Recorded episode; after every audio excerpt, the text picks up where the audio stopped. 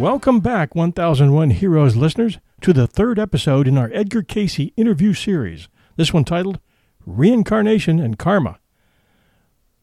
I trust you're all settled in for what promises to be a very insightful interview based upon Edgar Cayce's readings, and we'll be covering lots of topics that center around reincarnation and karma, including past lives and life readings, Cayce's theories on the continuity of life, his readings that explained Jesus' lost years, the origin and meaning of the term karma, the answer to the spirit world, and the question, what's on the other side?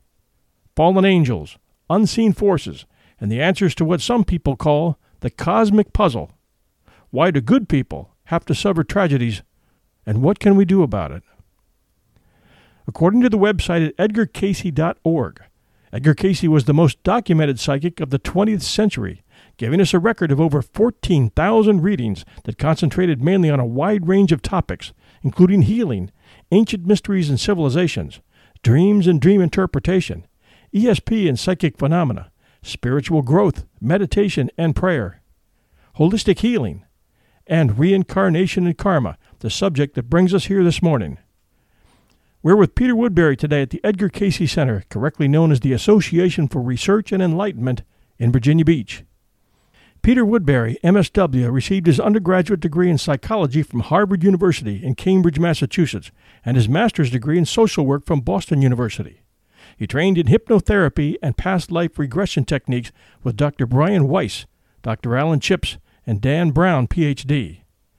Peter is in private practice as a psychotherapist and hypnotherapist in Virginia Beach, with a focus on the use of spirituality and faith as tools for personal transformation and liberation. A student of the Cayce readings for over 20 years, he's a popular presenter on key topics from the Cayce readings both at ARE headquarters and in the field. Fluent in three languages, he's also known for his outstanding leadership of ARE tours to South America, India, and Egypt. He also finds time to play Edgar Cayce in the popular one man show titled An Evening with Edgar Cayce. Thanks, John, for having me on your podcast, A Thousand and One Heroes. I'm happy to be here with you and your audience and to share uh, my experiences with uh, Edgar Cayce, his work, and the way I've applied it into my work with um, regression hypnosis. How about setting the table for us and giving us the basic picture of what Cayce told us about reincarnation and karma? That's a great uh, question. And when I speak on behalf of Edgar Cayce around the country, I usually start with giving the background. You know, any philosophy or philosopher tells us who are we, where do we come from, and what's the mission and purpose in life. And so in some ways, we have to go back all the way to our creation, which Cayce talks about that in the in the beginning we were one with our source, with our creator, and there was this desire for conscious companionship. And souls were created in this uh, vein and this hope to be conscious companions with the creator. So we are, in a way, uh, drops in the ocean. So we're part of the whole, but not the whole. And so then, as the story goes, and of course it's simplified because we're in three dimensional consciousness, but we're given kind of the, the, keys to the kingdom, and Cayce calls it a universe of worlds that we're um, out to explore and learn from. And like prodigal children, the hope is that someday we'll we'll come home and have some uh, good stories, and our, consciousness will have grown, and that we'll be able to share that with our Creator. And so, as the story goes, and we're exploring, we come to this Earth place this earth plane, as Edgar Cayce calls it. And um, I've oftentimes wondered with this universe of worlds that we're given to explore, what was it about Earth that seems to have drawn our interest? And the story seems to be about that we're created in consciousness, but with the desire to learn and grow, and that we learn and grow from things that are different, from differentiation. And so, as we experience the earth, the earth has non spiritual aspects to it that are Uh, create our curiosity. The first is that it's material, that we are like, in a way, you could say we're like steam, and the earth is like ice. And so Cayce says at the beginning we were enjoying creation, kind of observing it, but outside of creation. And then we made the plunge. We projected ourselves into matter. And that began our kind of involution into this earth. At the beginning, we were staying for a short time. We were aware of our spiritual origin and we would we were aware that we were having a material experience, but there became a lingering, and you know we can think of in our lives kind of eh, oftentimes we have a plan and then we begin to linger and things get a little deviated. And that seems to be what happened with this first involution that the lingering and also the the allegory of Adam and Eve. Cayce talks about that first the draw was the material for learning and then uh, creation began to differentiate on the earth into the male and the female and the soul is not has no gender it's androgynous so so sexuality and gender were new and became a draw. And so that deepened uh, the soul's kind of involution into this earth plane and led to this forgetting. You know, we're, we're from infinite consciousness. The earth, you could say, is like a three bedroom apartment. In order to move in, we had to put most of our consciousness into storage or into the subconscious mind. So there's really been this forgetting, a kind of a spiritual amnesia that we have here on earth. And we have uh, begun to act in ways that are non spiritual, selfish, greedy, outside of oneness. The soul's nature, God's nature, is one. We're all the same, we're all loved. But in this material world, we forget that. We see so many differences and we act from separation. And so, even though we're in a material world, spiritual law continues with us. And the first law is you reap what you sow, or the law of karma. And so when we created, when we had experiences of, of being non spiritual, let's say of being selfish, it creates a mark on the soul, like a stain. And so when we then depart the earth plane at death, in order to continue our soul voyage, there's something earthly about our soul now that has to be attended to. And in Scripture, talks about that if you want your prayer to meet your Creator, it's best that you go and make amends with your brother and sister and then return with your prayer. And so that's the story of our soul, where we want to return to our source, but we have created karma. We have aught against our brothers and sisters. And so what's happened on the earth has to be met in the earth. And so there's this necessity of reincarnation. And where there has been hatred, we have to act with love. And that, in a way, is like the, it cleanses the soul back to its original nature.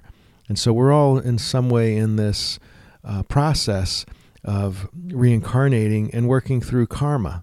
Now, Cayce adds to it that we're part of soul groups, that from the first involution, we have formed uh, groups. It's a little bit like it reminds me of when you go to college and you have a roommate, and then you have people that live on your floor, and you end up hanging out together, and then the rest of your life you stay in touch with this, uh, this group of friends. And so that's what's happened since the beginning. We've created karmic attachments with the original group that we've come in, and through many incarnations, that has become our family, friends, loved ones, spouses, all that sort of thing. And you can think of in your family, there's easy flowing energy, which you would say is the relationships that you've worked through a lot of karma, is very supportive. And then there's some relationships that are more testing. There, there's more uh, feeling there, maybe animosity or uh, grudges. And that's the karmic work, that as you work through grudges and resentments, then you eventually achieve the status like what Tibetan Buddhism calls a bodhisattva, where you're not there's not a necessity to reincarnate uh, from karma. Oftentimes, people may choose to reincarnate to help their soul group uh, work through the uh, the karma of Earth, but there's not the uh, the karmic need. Now that brings up an interesting point on your spiritual journey, do you get to choose the path of your reincarnation? That's a great question because, um, you know, it's we're told we have free will, and then we have all this karmic obligations. You know, which is it? Is it either or? And Cayce oftentimes answers those questions with a yes. And so the, you know, there's examples where a soul has chosen not to reincarnate at a certain time. So there was a choice of when to reincarnate. But if you, you know, I, I, think we all choose to reincarnate because it's the only way, in a way, to, to graduate or to learn from this school. So as we've created karma, we have to at some point uh, make the choice to come in and uh, address it. So when we do it is up to us, but to evolve through this plane, uh, we do have to reincarnate. Stay tuned for this message from our sponsor, ZipRecruiter. If you're hiring, and it doesn't matter where in the world you're listening to this message, You want to find the best talent out there as quickly as possible and do this without breaking the bank. And we have the answer right here with a new partnership between 1001 and ziprecruiter.com. ZipRecruiter is an idea that works so well and so fast and puts so many qualified people in your radar that you're not going to believe it. They are basically an aggregator of over 100 of the best job boards out there, and they offer all the well thought out tools and support and technology you need to make finding the right people easy. Imagine being able to post to over 100 job boards with just one click. And unlike other job sites that have candidates finding you, ZipRecruiter finds them. Over 80% of the jobs posted on ZipRecruiter find you qualified candidates in just 24 hours. Find out today why ZipRecruiter has been used by business of all sizes to find qualified candidates with immediate results. Right now, our 1001 listeners can post jobs on ziprecruiter.com for free. Just go to ziprecruiter.com forward slash 1001. That's ziprecruiter.com forward slash 1001. And now we return to our show in progress. It sounds like the way Cayce is describing reincarnation is that we're on a constant path of improvement. Can you elaborate on that a little bit? Well, the, the hope is that we're on a constant path of improvement. Um, Cayce called it losses and gains. And he would oftentimes say, in any life, there's periods of loss and gain. And that would be, gain would be times where you're less selfish, where you're thinking of others, where you're cooperating, um, doing your spiritual work. And then times of loss would be when you're um, self-centered, kind of uh, bullying people around, kind of uh, over any any kind of uh, greed or selfishness as those times of uh, of loss. So the when he was asked about humanity in general, he did say that we are gaining. That as a as a collective soul involution, that we are slowly kind of learning to act more from soul consciousness while in the earth. So that's a, a hopeful message. Peter, how did you first find out about Edgar Cayce? Well, I was introduced to this work largely by uh, Harmon Bro. He, uh, a friend of mine, uh, invited me to this series of lectures uh, given by a well-known theologian and psychologist, and he talked about how he and his wife had lived with Edgar Cayce for almost a year towards the end of Edgar Cayce's life, and was present for, I don't know, several hundred uh, readings. And so that meeting Harmon uh, kind of triggered this interest that I'd heard of Edgar Cayce in college, but it wasn't until you know I had more time, and so I read There Is a River, and that uh, sparked this uh, whole interest. But Harmon was able to give me a lot of um, personal stories about what it was like to be with uh, with Edgar Cayce, not the Edgar Cayce in trance, but the Edgar Cayce, uh, the man. Now Harmon's wife, who is alive. She's, uh, I think, 97. June Bro. She talked about how um, Mr. Cayce was very personable. He really enjoyed meeting people, but he quickly realized that that they just wanted him to shut up and go into trance. And so there was always this little feeling like, oh, they just okay, let's get this over with, and and I'll give them uh, a reading. Now, Hugh Lynn Cayce used to tell interesting stories about his father and he talked about how you know on different occasions he said they would go to New York oftentimes because he had a clientele there, and they said that the back then you know the the bellman would carry your bags and open the door for you, and he said sometimes his father would go in the room and say, "Oh, we need another room." And he said, Why, Dad? He couldn't see anything. Apparently, there was something going on in that room with uh, discarnates that Edgar Cayce was choosing not to have a part with. You see, Edgar Cayce had, in the waking state, he could see the aura that surrounded people. And so that gave him, apparently, a sense of on the emotional state of somebody. Like if he saw a lot of red, he knew that person was very angry. But if he saw a lot of blue and white, he knew that that was a very spiritual uh, person. He also could see uh, it started with his grandfather, or actually in childhood, he could see he had imaginary friends like many children do. And he later found out that those were the souls that were going to come in as his soul group. And before they would incarnate, they visited him in childhood, and then they proceeded to. Uh, to incarnate, but he um, he talked about how he would oftentimes, you know, he was giving lectures frequently, and he said, in what we see as those empty spaces, he said that there would be uh, discarnate. And he said sometimes they'd raise their hand to ask a question. so you can imagine you're. A, he says, "Yes, you in the robe. Uh, you know what's the question? Nobody could see him, and barely nobody could hear the question. And then he'd answer. It. So this is kind of the unusual world that uh, Edgar Cayce lived in. Now Harmon talked about that. You know, he was with Edgar Cayce at the time of the uh, of the war. So both of his sons were serving, and Edgar Cayce was giving too many readings. That's really what did him in. He was told he should only do two or three, and he was doing eight, nine, and ten. See, his his book had come out, and he was getting bagfuls of requests for readings, and he couldn't sleep. For him, it was like a hundred people in his living room begging uh, for help.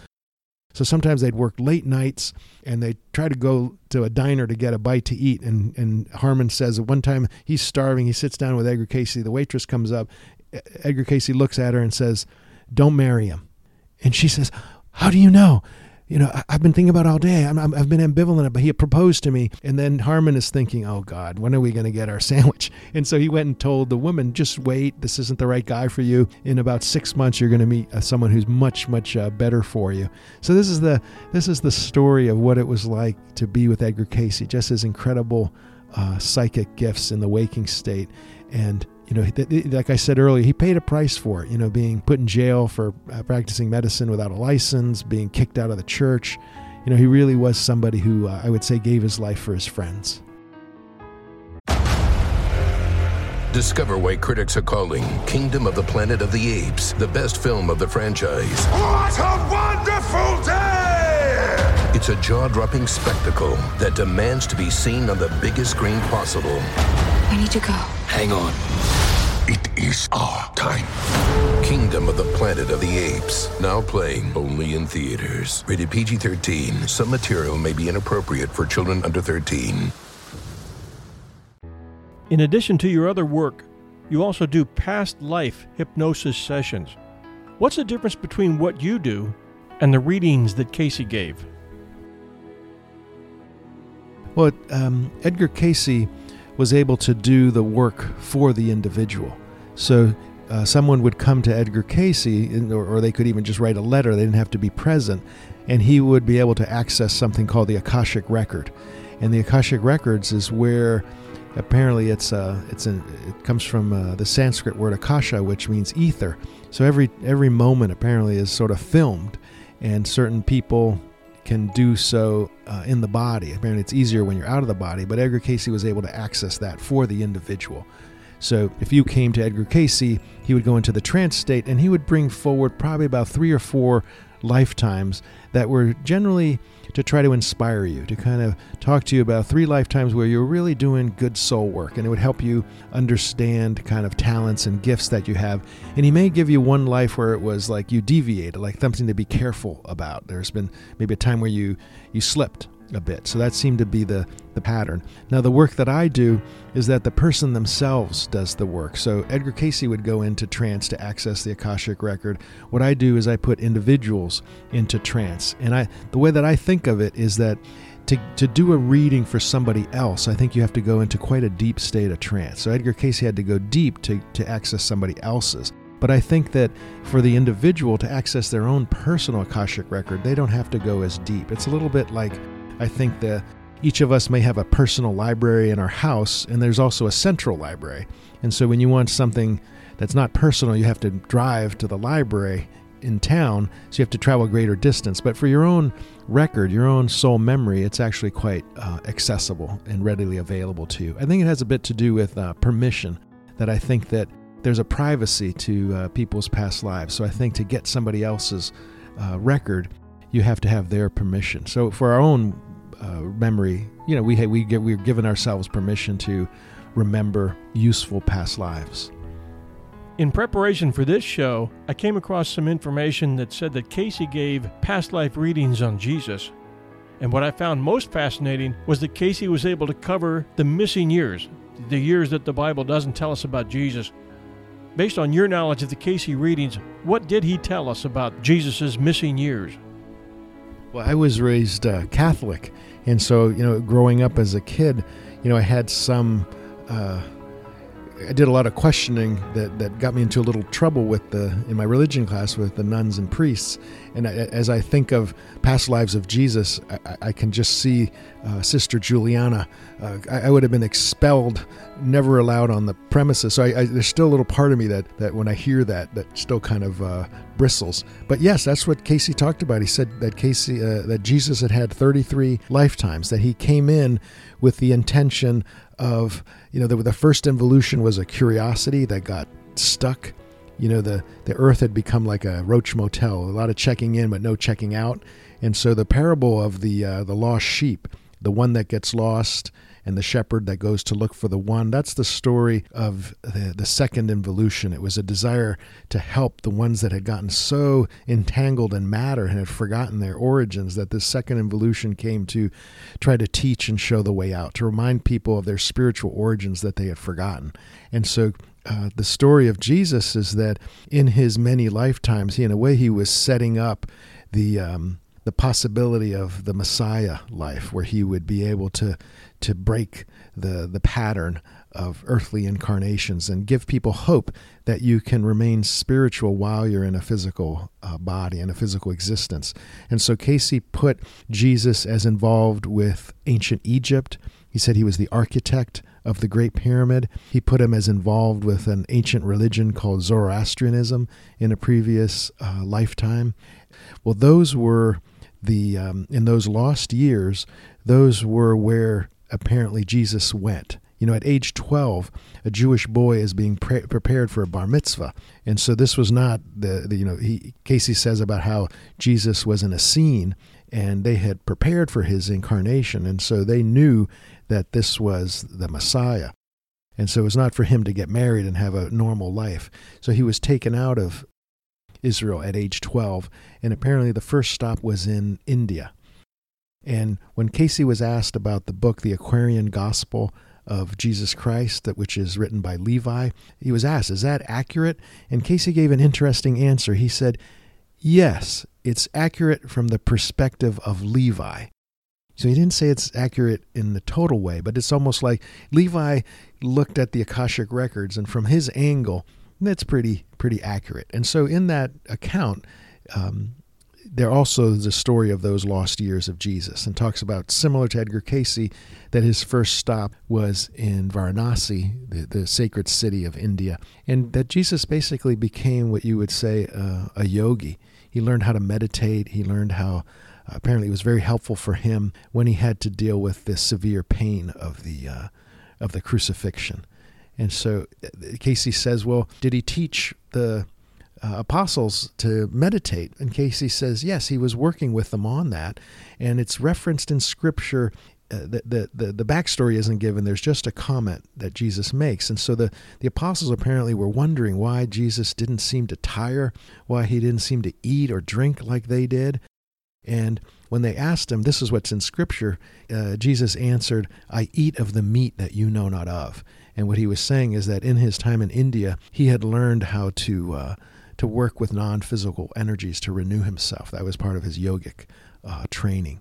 And then after India, apparently he went to Persia and was reminded or reawakened kind of the uh, Zoroastrian tradition, which is, if you look at these traditions, you can see how they're part of what he came to teach as uh, Christianity. And then from Persia, he went to uh, Egypt and was initiated in the pyramid that he had in a previous lifetime been the architect of. You know, the, the main purpose, according to Edgar Cayce, of the Great Pyramid is in that um, the experience in the what they call the um, chamber of the second birth, where uh, an initiate, you know, they, they have these two uh, they're thought of as air vents that are in that room. In Cayce says, no, those aren't air vents. Those uh, help the soul when it leaves the body to exit this universe and spend three days outside of this known universe. And so the initiate is awakened to that there is no death. And that's the symbol of the Ankh. And so all of these became part of what he came to uh, to try to teach and unify. So his teachings in Christianity were really about trying to access uh, a world or a broad view of God rather than anything uh, specific. And that's why it was hard for him when he came in to really stick with just Judaism because his his teachings were so much broader than any individual religion. They had aspects of uh, of these different traditions. In another episode that we did, which is now being re-engineered, by the way, on Joseph of Arimathea, it was a two-part episode. Joseph of Arimathea, as many of you might remember, was the man who asked Pontius Pilate if he could have Jesus' body when it came down from the cross. Joseph already had his own burial place available. There are many biblical historians today who believe that Joseph of Arimathea was very likely Jesus' uncle. Joseph was also a very wealthy man, and apparently he supplied tin to Rome. He had tin mines in Cornwall. And as the story goes, Joseph of Arimathea would take Jesus with him to Cornwall during those years that we call the missing years, and it's very possible that he was able to finance his education and travels to other countries to learn about different religions and beliefs. Do you know anything about Joseph of Arimathea or any more stories of Pontius Pilate? I could offer you some information that Cayce gave about Pontius Pilate, and I believe that some of this is also um, you know, it's from scripture as well. Apparently, a member of uh, Pilate's family had been healed by Jesus. I think it was uh, on the, on his wife's side of the family, and so his wife had told Pilate not to have anything to do with Jesus's death. And if you if you look at uh, Pilate's intervention with that perspective, you get a sense that Pilate was looking for reasons to, to let Jesus go. Now, Cayce said Jesus was the most psychic person that's ever existed. And so, to me, that's why he says nothing to Pilate, because he knows that all he has to do is say something and Pilate's going to release him. And even Pilate even says. He says, Don't you realize that I have the right, you know, I have the ability to set you free? And then he, Jesus gives him an unusual answer. He just says, Yeah, you have that, that, that ability because God has granted it to you. So there's nothing in that that Pilate has that he can, he hasn't given him anything uh, material to uh, to release uh, Jesus with. Now, another kind of ancillary story about Pilate was that Cayce gave readings for a young girl that was called a little prophetess. Her name was Faith Harding. And Cayce said that she was the reincarnation of Saint Cecilia and the mother of John the Beloved. And he said, This young girl has greater abilities than uh, Edgar Cayce himself has. Now, there were several readings given for this girl. There were admonishments given to the parents because they were kind of exploiting her in a way. Actually, this is one of those readings where the Archangel Michael spoke through Edgar Cayce with uh, these warnings about this gift that was in the world and how it was being turned into a circus act. But if you read some of little Faith Harding's um, readings, she said that that, that Hitler was the reincarnation of Pontius Pilate. And so you can see how if there was this uh, Pilate having this relationship with the Jews, I don't know, his anger about that, it's latent in Hitler and how in Hitler's life he unconsciously enacts this uh, Pontius Pilate based uh, anger. And I found out about this because in our uh, Edgar Cayce archives, they have the actual copy of the newspaper article that was written at that time. I think she lived in, uh, I believe it was Pennsylvania. And so the headline was uh, Little Prophetess says Hitler is the reincarnation of Pilate. And it she, they published the entire reading that she gave. And it's in um, the old, you know, biblical English, the same as uh, Edgar Cayce. So I remember that was also uh, impressive to me that it seemed to be coming. There was some uh, familiarity or similarity between the two, uh, the way that the source was uh, revealed. How does reincarnation work? How long does it take to reincarnate, and what's in that in between world? Yeah, Cayce had a lot to say about that. They never asked him specifics about what's the average length of a in between life experience. But what does seem to be the case is that, like with his sister, is that the younger that you pass away, the shorter the in between life experience is. It's almost like there's less to process. And so the richer, the longer your life has been, the longer in between life experience is. And Cayce said that time is measured on the other side in cycles, which are 33 Earth years. Now he goes into quite an anatomy of what happens in between existences.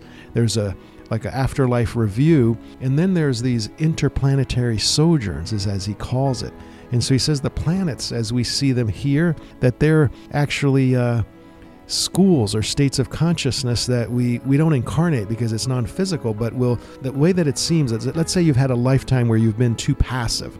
So, in your in between life planning, you're going to go to the consciousness of Mars and you're going to gain kind of energy and action. And so, your next life, you're going to be more active. But let's say you've had a life where you've been too active, maybe too martial. You may then, in your in between life, have an experience in Venus where you gain more kind of uh, balance, more harmony, more love. And it seems, but we have experiences apparently in all of those, and so it's a little bit like like the palette, like a painter's palette. And so that in a in a lifetime, you know, we come out and say, well, I think you need a little blue, a little more orange. You know, we're we're in some ways trying to balance out, you know, with the astrological energies, the challenges that come into a uh, a physical incarnation. So that's part of it is that we we gain these energies, these knowledge, this wisdom in these interplanetary sojourns, and then we begin to uh, plan our next incarnation. And you know, what he says is that we all pick our parents. You know, when I talk about this, I say, "Was anybody want to leave right now?" It's such a preposterous idea. You know, these people I've been running away from my whole life. How did I pick them? But apparently, we do. We do choose, uh, and oftentimes it's because there's karmic connections with them, and there's a uh, you know before they incarnated we were part of the possibility of the plan and we come in and uh, try to achieve our goals which are less outward and they're more about uh, relationships and more about uh, you know the, the main reason that we seem to reincarnate is grudges and resentments. And so if you really are on the want to get on the fast track it's really working on and you know thinking about the relationships you have in your life and which ones just seem to be unresolved that you're just kind of shut off about that person. You know i oftentimes tell people you hate people closer meaning that if, if you want to be siamese twins with somebody in a future life just hate the crap out of them in this life and you'll come closer because the soul wants to work out that dynamic. You know, you you love people and then they become like twin souls and they become kind of background people to support you, but we're all incarnating because the soul wants to do this karmic work. The ego forgets all about this and the ego wants shortcuts. That's why it's so important according to Edgar Cayce, to tune in you know, to do meditation and to do prayer and to do, I think, some trance work where you're able to consciously remind yourself of your pre life planning, contact your guides, and get back in touch with uh, the purposes of your uh, incarnation. How much of our spiritual journeys do we work out in our sleep, in our dreams? One of the things I might add is, uh, you know, I've been a dream researcher. Been interested in my both my uh, parents were psychiatrists. My dad was a psychoanalyst. I thought every kid was being asked about his dreams at the breakfast table, and so dreams have always been very uh, interesting to me. And so when I was in college, I remember trying to do an analysis of of different traditions of dream study. That was before I knew about Edgar Cayce. Now, what Edgar Cayce talks about, what, what's unique really to Edgar Cayce's interpretation of dreams is that he says that during dream, during sleep, we are having actual real experiences. You know, Carl Jung said, okay, maybe we remember our past lives, maybe we access the Akashic record. Most dream uh, interpretation is that we're processing uh, information from our day with past information. It's just kind of a cataloging function. He said that is the case sometimes, but that we are leaving our body and we're moving from this little tip of the iceberg into much more of our vastness and so that we will have uh, experiences with these interplanetary sojourns. We have a countless types of experiences that actually we grow and learn from, and then they are downloaded into our consciousness as dreams. So dreams are oftentimes symbolic representations of these multidimensional experiences that we have. For example, I had a very significant dream, and the, all I, all that happened in the dream is that I was in the middle of the ocean and I was just floating, and it was a blissful feeling. Now, that's what I woke up with. But if in reality I was to be swimming in the middle of the ocean, there would be a feeling of fear or, or discomfort. As I thought about the dream, I think that in my sleep state, I went into that experience of oneness. And the only way that it could be downloaded into my three dimensional physical consciousness was, was at the imagery of being at one or swimming peacefully in the deep sea. See, I'm fascinated with this topic of Cayce and dreams and sleep because he calls sleep the sixth sense. He says we all leave our bodies every night and uh, have these out of body type of experiences. And so, you know, I've oftentimes how important it is to work with our dreams. You know, if if, if somebody's blind or uh, otherwise physically handicapped, we, we, we say, oh, that's too bad. They, they don't have that sense. But if, if sleep is such a uh, important experience, a sixth sense, and if we're not working with our dreams, do we think of ourselves as also uh, being handicapped, that we have this whole sensory capacity that we're not accessing? Based on cayce's readings, I'm going to ask you the cosmic question. If there's a God, how can there be war and how can good people why is it that good people have to suffer terrible tragedies? Yes, that's a important question. I think one that uh, every seeker has to find an answer for. Now, um, Cayce's work is that really we have been given free will, and so that there's no. Um, we've been making choices, and the choice to come into the earth and the co- the choice to kind of forget has been our sole choice and the creative forces or God forces have been trying to help us remember. You know, they give us access to all these tools. Whether we use them or not is up to us. But I often think that, you know, as a boy, when I used to watch a movie and I would get very connected to the movie, my mother would oftentimes say, Peter, it's just a movie. And that would help me kind of detach that it was that my feelings of, of what was going on in some way weren't real. And I think that we are in a way that you know, Cayce says life is a dream of the soul. And so some of what we're experiencing here as reality, it's really only reality at the level of consciousness that we're experiencing it. Like if you look at what did Jesus try to show us? He said, God, we got we get so caught up in the drama of life and the suffering of life. And he, he, he shows there is no death. Like we get so focused on on suffering and death and avoiding this and trying to prolong things and, and losing our grasp of our origins. And so I think that in a way, I don't want to put down anybody's suffering, but oftentimes what we're experiencing here when we wake up, it's not it's happened at a state of consciousness that's not of the eternal. And so we're all, whatever you've gone through, whatever's happening here on the earth, it's somehow part of a process. And when we're out of the, that consciousness, when we're in our eternal consciousness, we understand that. The soul is never going to die. You know, there, there may be you know we're having an impact on our earth and there's certainly on the physical level there's things that that could uh, we could damage uh, in some ways perhaps permanently. But really this earth plane from Cayce's perspective is a is a place of our learning and growth and that sometimes I think we forget that and we get too caught up in uh, in the drama and and I think if you look at you know the masters let's say like Buddha tries to teach you know you need to take a step back you have to have a little bit of detachment don't get so caught up in this emotional reality which is really of the body the the soul has no emotions to it. So that's some of what uh, I've come to believe, and, and the, the Cayce work has tried to help me with. I think we, let's say, if we lose a loved one, we still suffer that. You know, we, we understand that life's eternal, that somehow they're not no longer in the physical, they continue to exist. But there's still a period of time where it's okay to mourn and to be sad and to, to long for that uh, physical connection the ability to talk with our loved one the way that we did. You know, it's different when someone's on the other side. Of course, you're going to have dreams with them, and you know that they're they're continuing on, but you still have uh, you know the noble truth life is suffering there's no there's no denying that coming into this physical dimension has that element and i think that work the work of buddha or jesus or edgar cayce are really to try to help us deal with that uh, you know, not be so identified with the ego. You know, Carl Jung said the purpose of life is to move our center of identity from the ego to the self, which is the soul. So when I say I am Peter, that I move my identity to the I am and realizing that Peter is just a leaf. Uh, uh, you know, it's, it's going to come and go. And the I am is, is the part of me that's eternal. And I will be, you know, in the future something, and I, and I have been but the I am lasts. And I think that's the, if there's a secret, it's to try to move into that identity. That gives me the perfect segue to be able to ask you how do you apply your personal beliefs and what you've learned from Cayce to your work as a hypnotherapist, and how do you help people along those lines?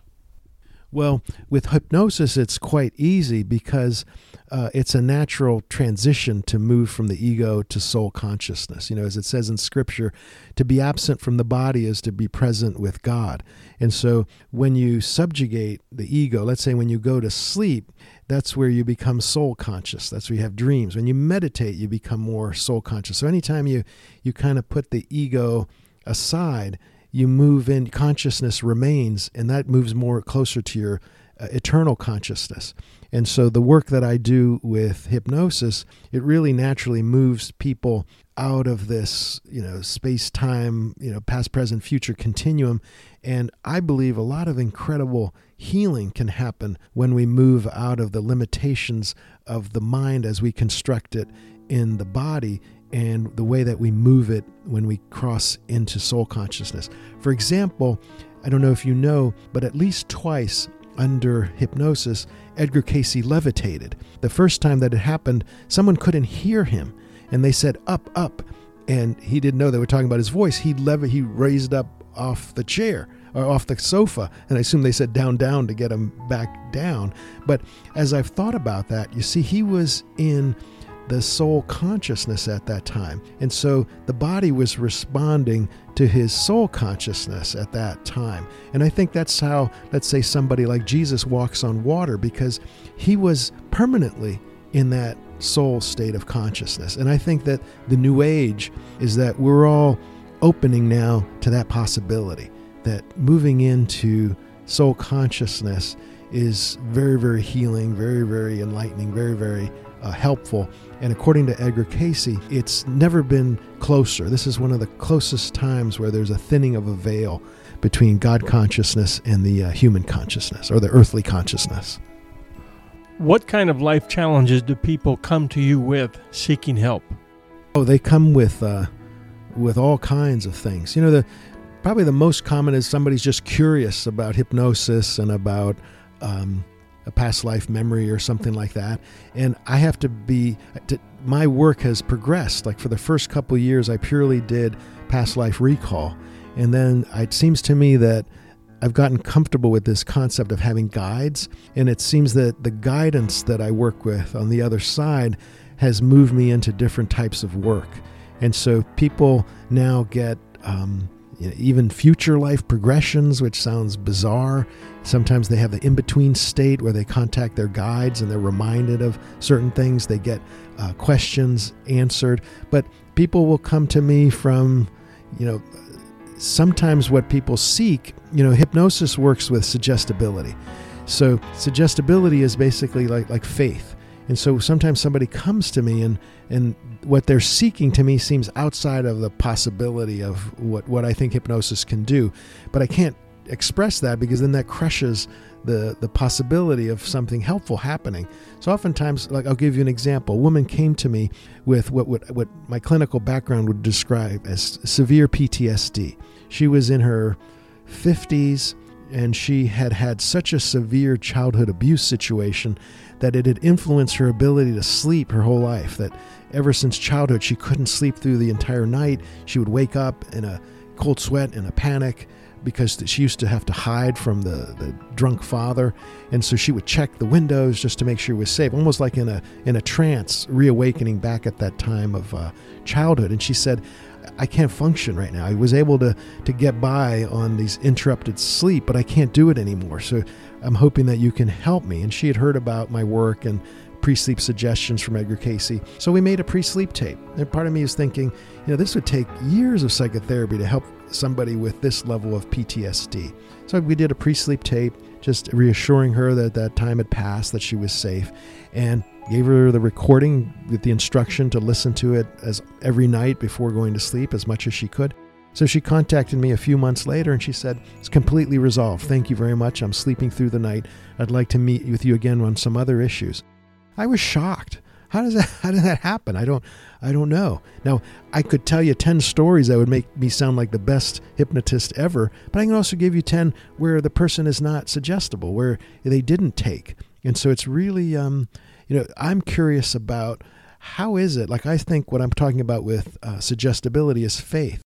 how is it that some people are able to access this faith and some people aren't? You know, like like when Jesus takes uh, Peter onto the water.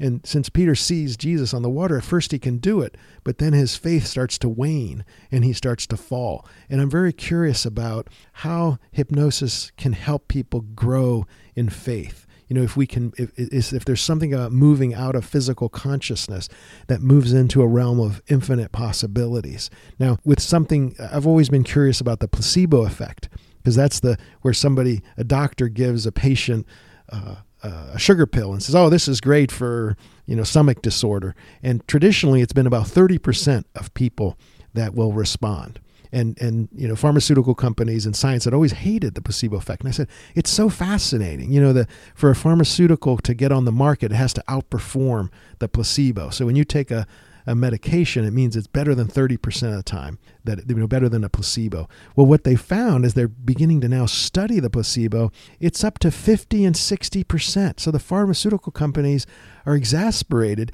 because now they have their, their medications have to continue to outperform the placebo, but the placebo effect is growing. And that, that to me sh- tells me that somehow as a people, we're growing in faith you know, they even have what they call open blind placebo, where the person, like the doctor, says, This has not been shown to do anything for your stomach ailment, but why don't you try it? And they find 20% of people get an effect from what they call this open blind uh, placebo. So that gives me a hopefulness that somehow uh, faith is growing, that somehow we're, we're more and more open. And there's, I think we're opening to spiritual realms and kind of maybe perhaps moving back into the consciousness from whence we've came, which is uh, infinite potentials. In my pre show notes, I had a note to ask you about a study from the University of Virginia on past lives that really made some headlines. Can you fill me in on that one? Are you referring uh, to Ian Stevenson's work on uh, 20 cases suggestive of reincarnation? Yes. Yes, so he did that uh, that study, and it's basically about uh, children that would have spontaneous recall of past lives. And so a child that begins to talk to their parents and saying, you know, I'm not from here. You know, I I, I lived, you know, 20 miles from here to Martha and Joe were my my parents, and then the, the kids are so persistent that eventually the the parent, you know, sometimes the kid will remember the phone number and so then they, they call up and then the, the child will go and meet with this family and, and be very emotional and somehow give the, the family uh, the impression that, that, that wow this seems to be the really reincarnation. They'll remember they'll know where their bedroom was and they'll be able to tell the story of how they died. Some of something that's very unusual and cayce talked about it is that oftentimes birthmarks connect to past life uh, experiences. For example one child described having getting having gotten shot in the previous life. And the child had both the entry birthmark and exit wound birthmark. And when he you know went to to meet the family they said yeah he uh, he had been shot at such and such a time or maybe that was the death was created by this uh, this bullet. And so Ian Stevenson found 20 cases that he felt were so strong that they were undeniable. And I know that for the most part the, his work has been pretty well regarded. I mean it was at the University of Virginia and I know they continue in their department of uh, perceptual studies to continue to do uh, to do this type of research. But again, it seems that the child death in childhood is where it's much easier to uh, to remember. You may know the the story of uh, the the book called Soul Survivor, which is a very well documented case of a child really describing his uh, death in a plane in World War II. Um, I think that's Bruce Leininger. Uh, he's he's a friend of the ARE, and he's spoken here many times about that experience. It's quite a thorough, detailed account of a of his son. you know, Bruce was a complete uh, skeptic, and he said because he was so skeptical, he documented everything. He documented everything his son said. You know, his, his son was talking about the, the name of the of the ship and the uh, the type of plane he was flying. This is a little boy of like three or four years old, and never in this life seen or known any of this stuff. And then he, he was able to say the names of the the people that were in his uh, battalion. And then he went and you know he said his name that he had in that lifetime. And and when he went and, and found the the retired uh, pilots, they remembered, they talked about how he had died. And then he had a very emotional uh, reunion. He was taken back to Japan and, uh, you know, left flowers, and the little boy is sobbing as he's uh, recalling his death uh, off that plane at about 18 or 19 years of age. And I've heard that since the boy is now back in the military and almost like trying to pick up where he left off in that life. Incredible. You also do past life hypnotherapy. Can you recall an example of that that was really a moving session that you had?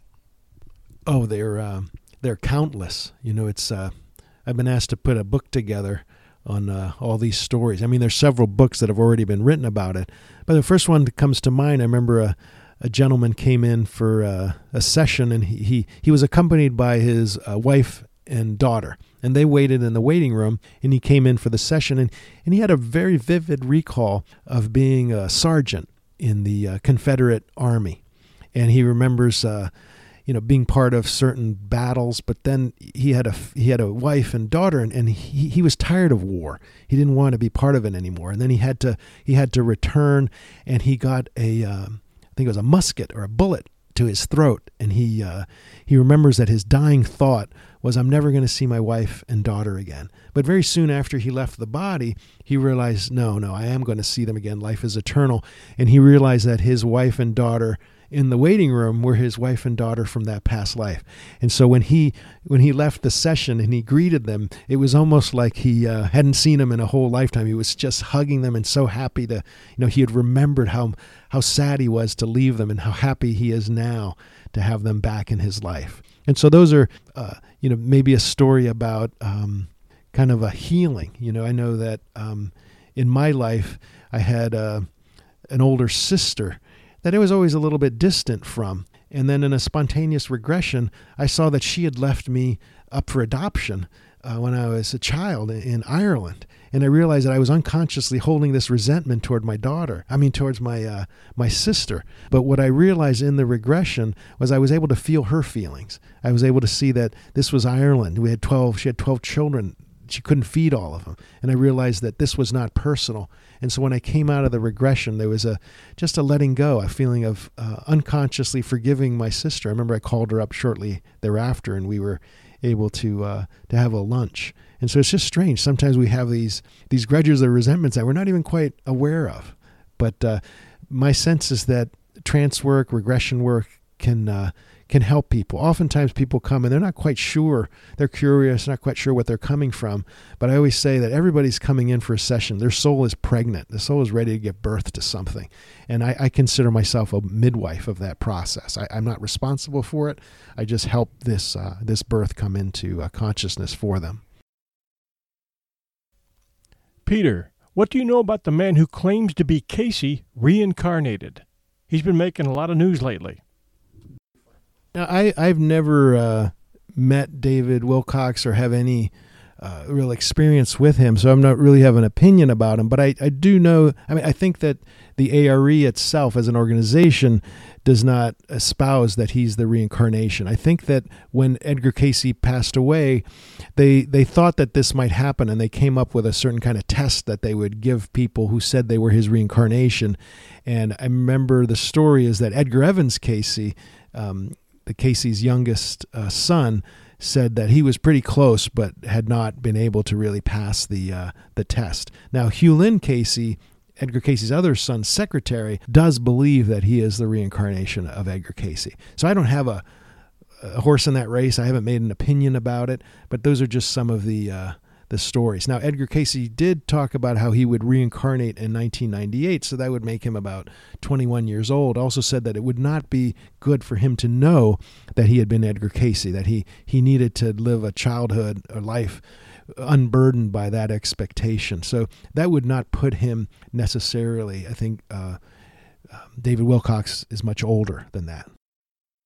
Do you have any favorite Edgar Cayce stories you'd like to share? Well, one of my favorite personal stories about Edgar Cayce is one told by his son Edgar Evans. You know, Ed, uh, Edgar Cayce in the waking state was incredibly psychic.